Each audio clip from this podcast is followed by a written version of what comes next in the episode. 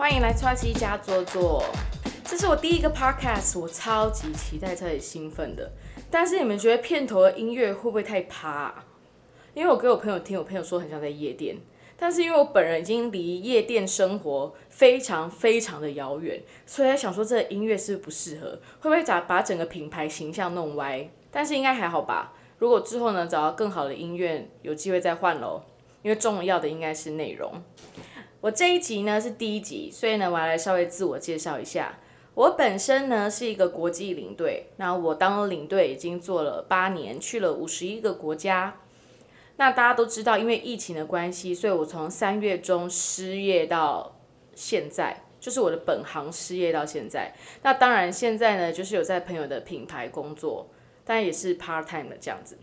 那就是因为这段时间呢，就多出很多，而且我也不知道疫情到底什么时候结束。哎，疫情要说结束也不是这么快结束了吧？因为就算有药，也可能不是一下大家都可以获得。所以这就对我来讲是一个看不到远处、看不到终点的那个时间。那也因为我时间现在很多，所以嗯，因为平常很少在台湾嘛，所以很少。就是其实本来就有很多想做的事，但是没有空去做。所以这次在就台湾那么多时间，我想说，嗯，那我要把握机会来搞一点什么。但是其实我前阵子经过一个蛮低迷的时期，但现在终于呢有在自己规划的那个路途上面。那这集想跟大家探讨的一件事情，就是我觉得三十岁以后会有什么变化，更会让你懊恼的事情。我来讲一个三个对我来讲影响最大的，也是让我花最多时间。去思考的，第一个，你们不觉得过三十岁之后很难减肥成功吗？以前大概二十几岁的时候，一个礼拜少吃一点，你踩上体重计，你都有明显的感觉了。现在怎么差那么多？我上上个月的时候还实施了最近很流行的断食，一六八断食跟二十四断食，我两个混搭哦，而且我淀粉就少吃很多，吃非常多蛋白质。结果最后只瘦了，因为他们说一般比例是你这样子吃一个月可以瘦你体重的百分之一，但是我只瘦了体重的百分之零点五，然后我就很低落，我想说我身体怎么那么不争气，然后我就有点放弃心态了，后来还是决定吃的开心就好，而且你们有发现，我不知道你们有没有这样，但我的室友跟我一样有这个镜头，最近吃完咸的就好想吃甜的哦。是因为太热了吗？讲到太热，台湾的夏天真的可以去死。你们不觉得？你们这种通勤上下班的人，你们不觉得出门走在路上的那一刻，或是下班要走回家的那一刻，真的很想死吗？我真的觉得我们身为台湾人，可以熬过这些无止境的夏天，真的是很厉害。我们真的是港口狼，我们真的跟牛一样，我们有牛的精神，真的很厉害。回到减肥这一趴。真的很难受诶。但是我后来去看了中医，他说跟我的工作形态有关系，因为我的工作形态呢，就是常去不同的国家，有不一样的时差，然后有时候去非洲搭飞机要搭超久的，要转机，然后去一些国家，因为很多国家都比台湾大很多嘛，台湾就是真的迷你国家，所以那个拉车时间就真的很长，那我的工作就变成说就是常坐跟常走。就其实我走路是走很多的，我工作的话基本上一天一万步差不多，只要有正常的行程，大概一天一万步。但是我就是瘦不下来。后来中医跟我讲说，因为我的生活形态改变，然后再加上我生活，他我的身体已经不知道正常的生活时间、跟正常的睡觉时间、正常的吃饭水时间，还有正常的便便时间都不知道了，所以我有很严重的便秘，而且年纪越大越来越严重，因为真的代谢变很差。我觉得这个是除了就是年纪大，还有工作的关系，所以我现在终于有长时间在台湾了。现在就培养运动的习惯，然后呢，睡眠时间比较固定，希望呢可以看到什么成就。但是我觉得更令令人期待的一个部分就是，我是属于单身会瘦，双身就会变胖，就是所谓的幸福肥。我只要交往稳定之后，我就会一直发福。然后后来呢，我跟我男朋友讨论的，结果就是因为他也一直发福，男朋友呢是一个意大利人，我们在一起之后，他胖了十二公斤，我胖了八公斤。我觉得我们讨论出来我们会一直发福，原因就是因为我们就太熟了，所以我们也很懒得出去约会，几乎都是有朋友约我们才出去，所以大部分我们相处的方式就是在家躺，跟在家躺。可能搭配一些什么事情，但是你知道，因为有点老夫老妻了，所以那个频率也不是以一个运动的心态在进行。然后我想你们在一起稳定的人可以理解的。然后我们就在家躺，在家看电视，然后他就在家画图，然后两个人叫 Uber E 在家吃，就是也不会出门去吃东西了。我觉得应该就是因为这样，这就是所谓的幸福肥，就是两个人太慵懒了。太习惯两个人在家，所以这也是一部分原因。那我之所以说为什么有点期待，因为我男朋友呢，因为签证到期，一百八十天的签证到期，他必须回欧洲了，所以我们两个就跟对方约定，我们要在他回去的这四个月左右，我们两个要各自减肥，希望能够有好的成果，希望我们还可以像当初遇到彼此一样的时候是那么的性感。毕竟我们现在看到对方，我不知道啦。你知道意大利男生很很浪漫的嘛？他总是会跟我说我很性感，但是我自己又不是没有眼睛，我还是看得到我肚子那滩肉，我实在是不觉得自己很性感这件事情。不过男朋友觉得很性感，这也是应该的。但是我也不觉得我男朋友性感啦，因为他肚子也是一滩肉。好险他听不懂中文。好，第一件事就是减肥，真的变得好难。好，我要加油。第二件事情就是。朋友变少了，以前觉得会跟你在一起一辈子的妈吉，现在都渐行渐远了耶。当然，我也会去思考说，这到底是为了什么？到底是什么原因让我们会变成这样子？后来自己仔细去想想，也觉得也没什么好惋惜的，因为人生好像就是这样子，任何的情感都会分分合合。再别说了，当我们还是因为像我。很好的一群朋友是大学生的，大学生时期的朋友。以前我是系学会会长，所以我们那个学会里的人感情就非常好，我们有革命情感。我真的觉得以后搞不好我们还会一起在同一家公司啊什么的，就做那些幻想，老了要住在一起啊什么什么什么的。我相信这很多人都想过吧。但是现在毕业了也是十年以上了，就是大家真的是没有像以前那样哎。群组还在，但是可能一个月才会偶尔有几个人传讯息。那聚会的时候，就是见到面的时候，几乎都是谁结婚了。所以现在变成婚礼很珍贵，婚礼就是大家的同学会。除了同学会，不是同学会，除了婚礼以外，好像很少大家相约出去。但是这原因，也就是因为大家毕业之后隔了那么多年。中间呢，大家都是在不一样的公司发展，做着不一样的事情，产生不一样的兴趣，也是一直在成长啊。就是有了很多不同的价值观，所以一部分是除了生活上的不一样，另外一个应该也就是价值观上的改变吧。所以每个人用心的地方可能就不一样了。但是我觉得很幸运的是，身边的朋友都是，就算很久没见面，当然一见面你不会有觉得很生疏。还是可以有很多话题可以去讲，但是就变成说，平常真的很难找到时间再凑在一起，再去一起做着什么事情，会觉得蛮可惜的。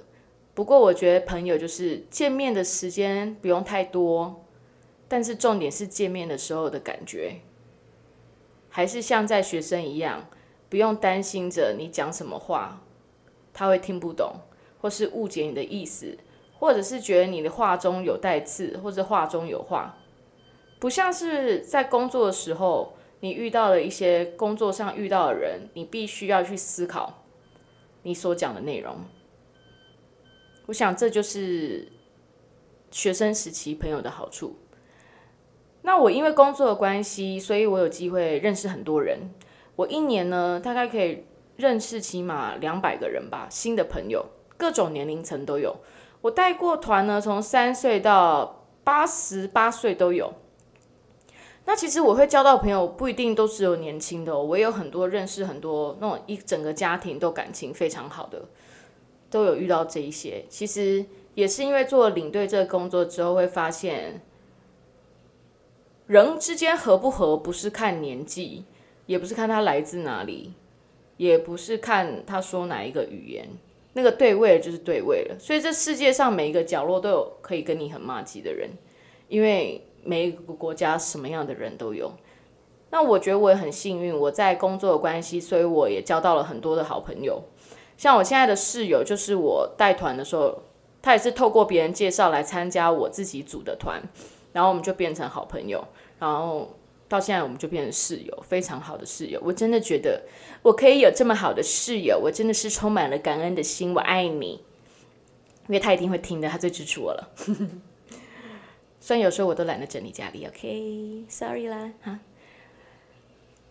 所以还是珍惜眼前的所遇到，在你的每一个阶段，不管是在工作的时候，或者是在不一样的场合所认识到跟你对位的朋友，我觉得每一个当下我都是很感谢他们，都是这么真心。但是人生的机遇就是不一样，所以呢，我们办法强求所有事情都是会长久的，不管在爱情还是友情上，难道还没有学会一课？没有什么事情真的是长长久久的吗？所以最重要的就是珍惜那个当下，没有什么比当下更重要的了。好，第三个事情就是，我觉得我变得非常美种。这个美种是什么？你知道我以前其实有广播梦哦，所以我对于要做 podcast 我超兴奋的，我是充满了期待，因为我觉得好像是一部分梦想的实现。我小时候去参加那个广播主持人的比赛，诶，国中的时候，我还曾经参加过星光大道有上电视哦，但我也不告诉你是哪一集。我还参加了被邀请去大学生了没？还有那个全民大闷锅，全民大闷锅，全民大闷锅，全民大闷锅的第二季啊，但我忘记什么名字了。就是我有上一些节目，但是前面两个是我真心去比赛的，现在真的没有胆做这件事情了。好，但是我现在也不是在讲去比赛这件事情，我在讲是很没胆，因为可能认识的人很多，看了很多人跟人之间的误会。你们有没有发现，这世界上所有的烦恼？都是来自于人跟人之间所有的事情，不管你是要离职，还是你要你讨厌一个地方，或是你很喜欢一个地方。就像我自己有个部落客叫做“ Trust 的小嬉皮”，里面呢，我不太写旅游哪里好玩好玩好玩，我其实都会比较写我在那个地方遇到跟人的故事，因为我觉得人的故事才是最美的部分，而且那才是你最无法掌控的部分。好。再回来这个话题，我讲的很没胆，就是我发现我很不敢跟人家做邀约，因为我就是因为这段时间很长嘛，所以我想着说我要珍惜我还在台湾这么多时间，我要来做一点之前当领队没有空做的事情。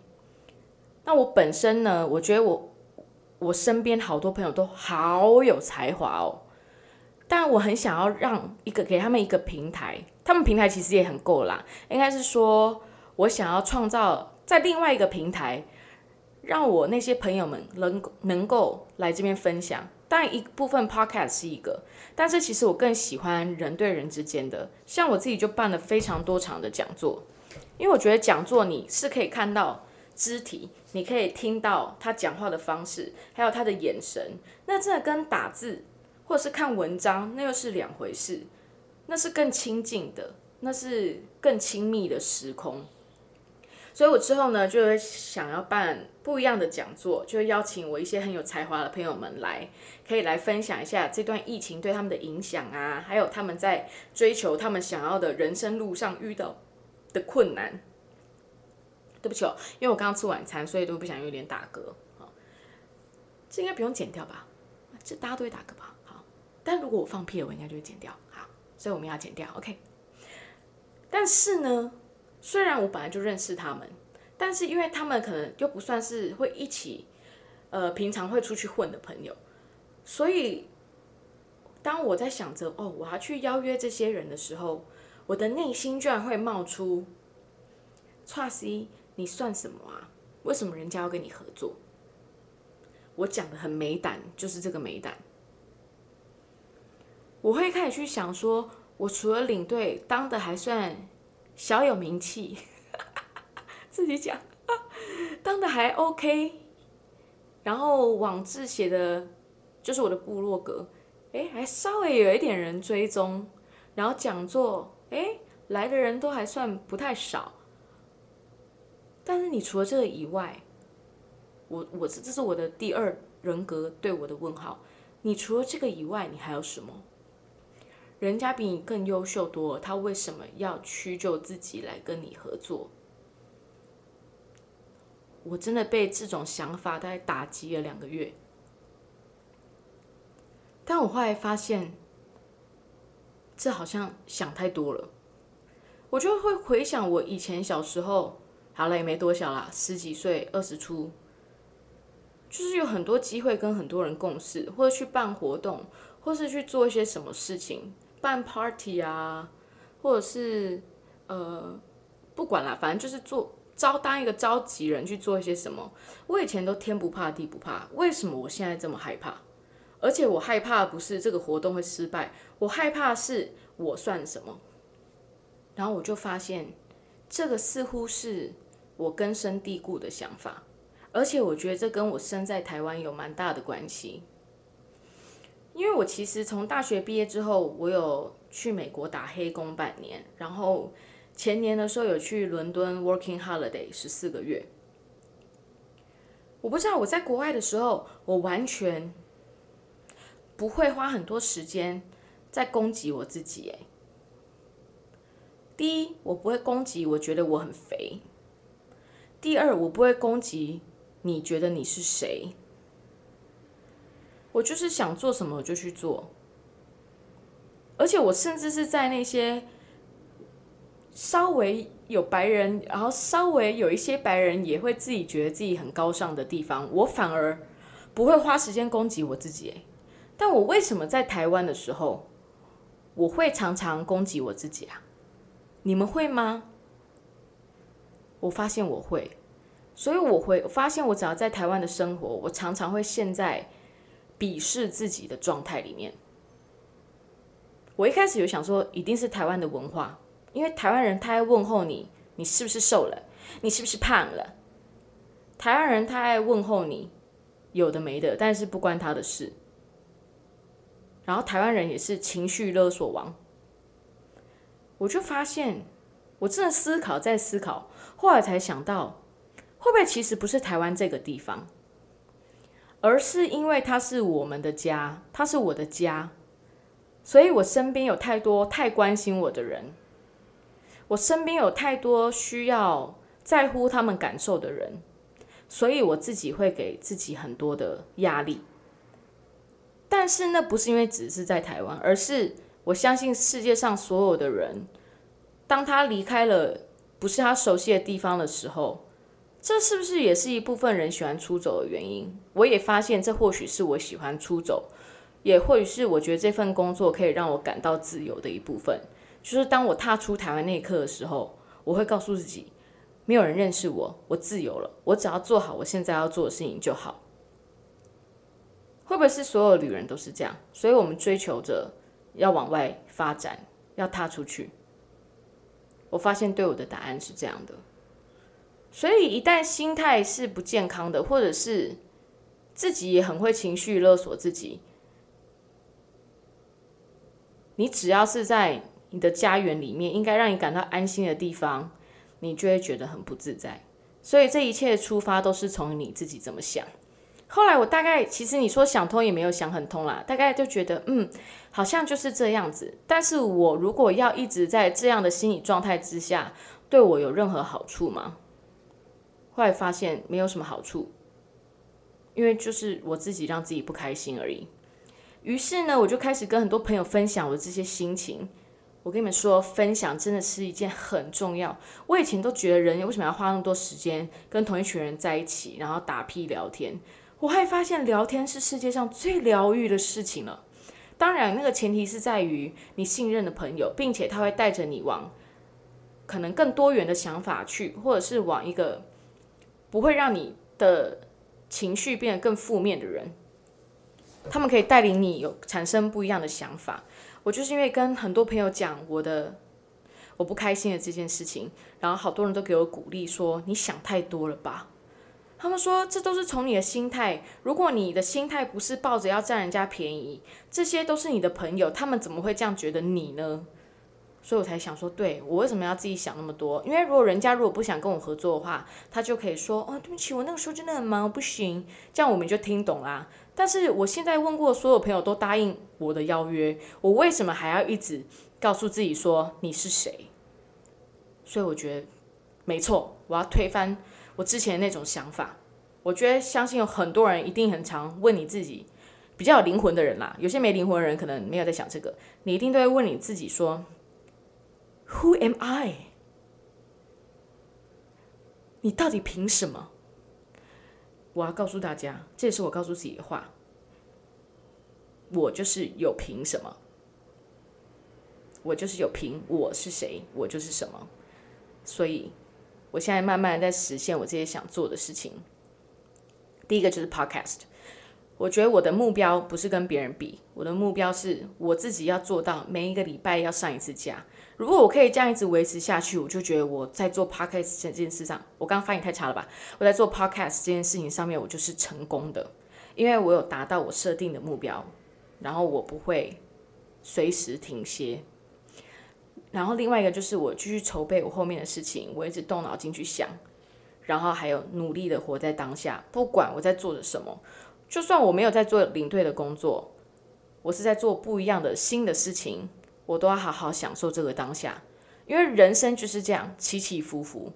我曾经，我还在去年的时候还想过一件事情，就是哇，好险我选了领队这个工作，因为领队这个工作，旅行这件事情是在我有生之年人们都不会感到厌倦的事情，所以我的工作可以吃到我死。我当然说，如果我有体力的话，我可以一直做到死。但是领队现在薪水越来越低了，所以我是没有打算做到那么老。但是是我可以一直发展下去的事情。就没想到隔年来个疫情，这真的没有人知道。这个疫情真的打垮了很多人的生活，像我们旅游业完全真的是挂掉。如果是在做国外的。国内现在很复苏了，但是其实也是某几家旅行社现在很壮大，但是小家旅行社还是很努力在苦撑。我很多的同业都去做，像是 Uber Eat、Food Panda 这些，完全都是转行。不只是我们旅游业，很多行业很多人被减薪，都有受到很大的影响。但是我们在这个时间，我们不能蹲在地上大哭啊，我们只能想着做改变自己的生活形态。我还有个朋友，他就因此这样被裁员。应该很多你们身边朋友可能都有发生这件事情，被裁员，然后他也是很低落。我相信很多人遇到这件事情的时候，都在想说：我真的有这么差吗？为什么是我被裁员？我真的有这么差吗？没有。我要告诉你，你没有那么差，除非他跟你讲说你就是很差。但是你也不要随便相信别人跟你说你就是很差，因为那只是他自己的主观意识而已。你自己要觉得你自己差不差，那才是重点。但是你也必须要认清，你觉得自己很差，是不是自己又这边钻牛角尖？而且你觉得自己很差这件事情，对你人生有任何帮助吗？大部分应该是没有。那就把眼泪擦干，站起来去做不一样的事情吧。脚步不要停下来就对了，去尝试。趁疫情这段时间，改变你的生活，去做一些你平常不敢做的事情。这就是我现在正在做的事情。我也不知道会发生什么，但至少做了就对了。做了，它就会带给你不一样的回响，不一样的故事，不一样的想法，不一样的经历。人生就是这样子。哇，我这段真的很鼓舞人心，我在鼓舞我自己。虽然过三十岁之后，还是会像年轻的时候不知道自己是谁。我相信我到四十岁、五十岁、六十岁的时候，我应该还是会想起，会还是会一直问自己说：“蔡西，你到底？”你到底是谁啊？你到底做了些什么？我相信人就是会这样子一直对自己产生怀疑，但也就是因为产生怀疑，所以会让自己在更进步。但是那个进步是针对你想做，但是你一直没做，而你要鼓起勇气去做的那个进步，而不是一昧的攻击自己而已。希望你们有听懂我在说什么。在这段时间，我经历了低潮，从三月中开始，然后开始怀疑自己到底还有什么能耐，我还能有什么样的发展？我其实现在我也不知道，我也不知道后面会发生什么事。男朋友呢又要在下礼拜五回到欧洲去了，但好险他找到了一份工作，在德国，德国是相对安全的一个欧洲国家，所以为了他的事情我就放心很多。所以我们两个就是要各自努力。有很多人问我说会不会跟他回欧洲，我跟他说我不会。一部分是我现在跟他回欧洲，我要干嘛？我没有合法的签证可以工作，然后让他养吗？哦，不是那一种的，这样好无聊。我要找事情做。这段时间。很多人遇到不一样的难处，但是我觉得就是要疫情可能是一种另外的方式，让你真的去找寻你自己内心，去发挥不一样的自己。我选择抓住这个机会，我选择看到这一个机会。不管你现在是在一个什么状态，最近呢，我身边好多人工作不顺利，然后有朋友类似失恋，就是又遇到渣男。然后他也是会责怪自己，不要责怪自己，可以难过，但不要责怪自己。难过一阵子，我们再慢慢站起来，再去找一个新的自己。必须有低潮，你才能够看到不一样的面相在自己的身上。不管你现在是学生，还是新鲜人，还是。已经有工作，但是对人生很迷茫。我说了，每个人都对人生很迷茫，不管是什么样的角色，每一个人都是。但是，希望在这个用声音跟你们见面的这一刻，不管你是走在路上，还是在搭公车，还是在做捷运，或者是你很可爱的，早就已经回到你要去的地方，你还坐在沙发上，戴着耳机听我说话。因为可能有一两句话有讲到你的心坎里，那我会觉得这是一件非常幸福的时光，因为你跟我在两个不一样的空间，但我们享受了一样的时间，好像 ending 下的有点浪漫，非常开心，今天用声音跟大家见面，我们后会有期，后会有期，没有，我们下一个礼拜再见。耶！如果有对我有什么想法的人呢，可以在可以留言的地方，嗯，好像这第一个我也不太知道那里留言，但是下面总是有个网址吧，可以全面留言给我，或者是你想听听些什么。这这前面几集呢，应该都是自己一个人说故事，也可能会找人来聊天。后面呢，会开始带进一些我身边的朋友，都是我觉得很优秀的人，很多很优秀的人。台湾的人很多，真的都很优秀。为什么很多新闻都一直说台湾不优秀？我真的是不懂。我身边人都很优秀。好了，我们一起加油吧！拜拜。